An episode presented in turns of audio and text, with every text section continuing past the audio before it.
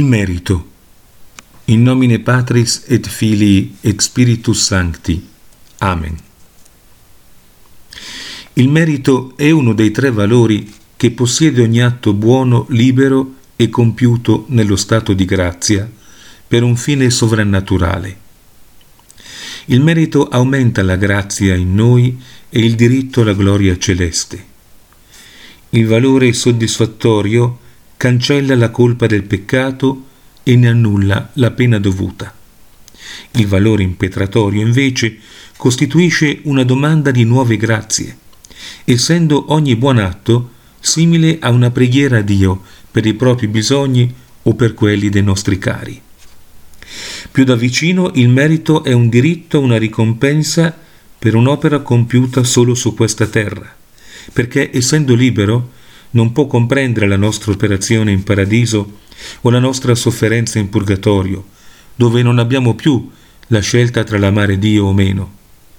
La ricompensa è celeste ed eterna, come conviene all'agente principale dell'opera che è Dio e alla deiformità della nostra vita e collaborazione con Lui.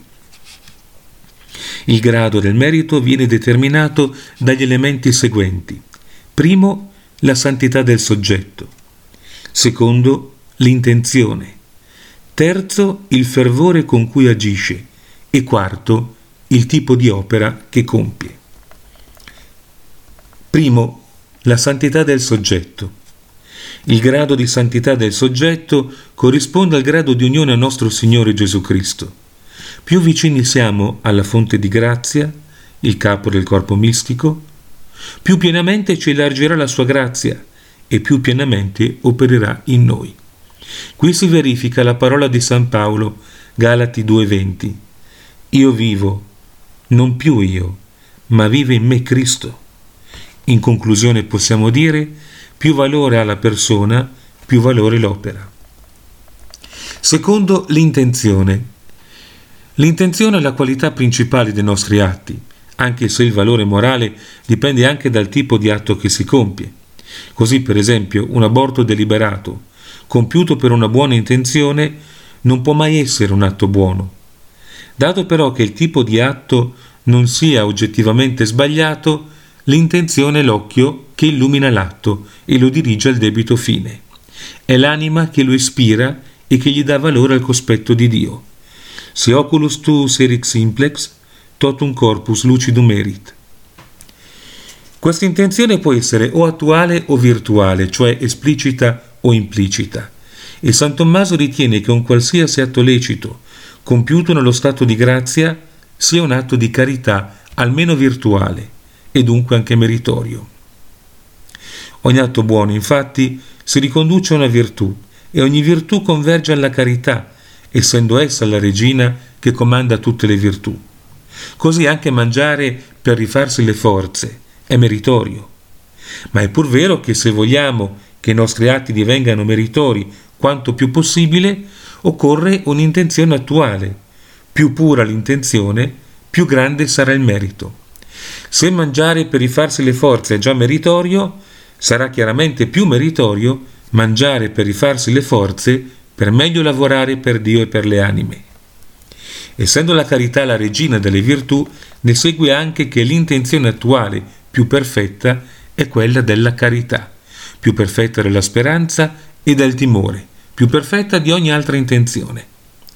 L'intenzione attuale bisogna rinnovare spesso, perché essendo la volontà e la memoria dell'uomo deboli e volubili, possiamo divertire l'intenzione anche durante lo stesso atto, e ciò che abbiamo cominciato per amore di Dio non venga contaminato o deviato dalla diritta via dall'egoismo, dalla curiosità o dalla sensualità, per evocare la triplice concupiscenza. Come spiega padre Tancredi, quando una nave salpando da Genova fa rotta per New York, non basta dirigerla per ora una volta per sempre verso questa città, ma poiché la marea, i venti e le correnti tendono a farla deviare, bisogna continuamente ricondurla per mezzo del timone verso la meta. Così è dalla nostra volontà. Non basta ordinarlo una volta e neppure ogni giorno a Dio. Facciamo notare che per aumentare i meriti è possibile aggiungere intenzioni alle nostre azioni oltre alla carità, come quella di docilità verso i superiori, l'espiazione per peccati passati, la riconoscenza a Dio, ma non è prudente farlo a costo di perdere la pace dell'anima. Padre Tanqueray suggerisce che è meglio abbracciare quelle che spontaneamente ci si presentano e subordinarle alla divina carità. Terzo, il fervore. Il fervore o l'intensità con cui si opera è un altro fattore che aumenta il merito di un nostro atto. Ovviamente si può operare con poco sforzo, con negligenza, oppure con slancio e persino con tutta l'anima. Senza dubbio un'anima fervorosa può guadagnare ogni giorno una quantità grande di meriti e divenire in poco tempo perfetta. Perfezionatosi in breve compì una lunga carriera, consumatus in brevi explevi tempora multa. Libro della Sapienza 4.13. Quarto, l'atto. Il tipo di atto è rilevante rispetto al merito che si guadagnerà. Abbiamo già visto che un atto di carità sarà più meritorio di atti di altre virtù. Chiaramente anche la grandezza e la durata dell'atto influirà sul merito. Una grande donazione avrà più merito di una piccola della stessa persona soffrire per una giornata avrà più merito che non per un'ora. Il merito si aumenterà anche a seguito della difficoltà dell'atto, in quanto richieda maggior amor di Dio o sforzo più energico e sostenuto. Così resistere a una tentazione violenta è più meritorio che non resistere a una leggera. Praticare la dolcezza per un collerico sarà più meritorio che non per un timido. Per santificare noi stessi bisogna dunque prima santificare le nostre azioni. I meriti ce li guadagniamo sempre quando siamo nello stato di grazia, ma ne possiamo guadagnare molti di più se agiamo con un'intenzione attuale e ripetuta, con fervore e generosità, con perseveranza ed energia. Se infine con ogni nostra azione ci impegniamo ad amare Dio o il prossimo in Dio con tutta l'anima. Così sfruttiamo degli atti più comuni della vita per ottenere grandi cose. Non erano d'altronde gli atti del nostro Divin Redentore e quelli della sua Santissima Madre a Nazareth, anche loro solo atti comuni?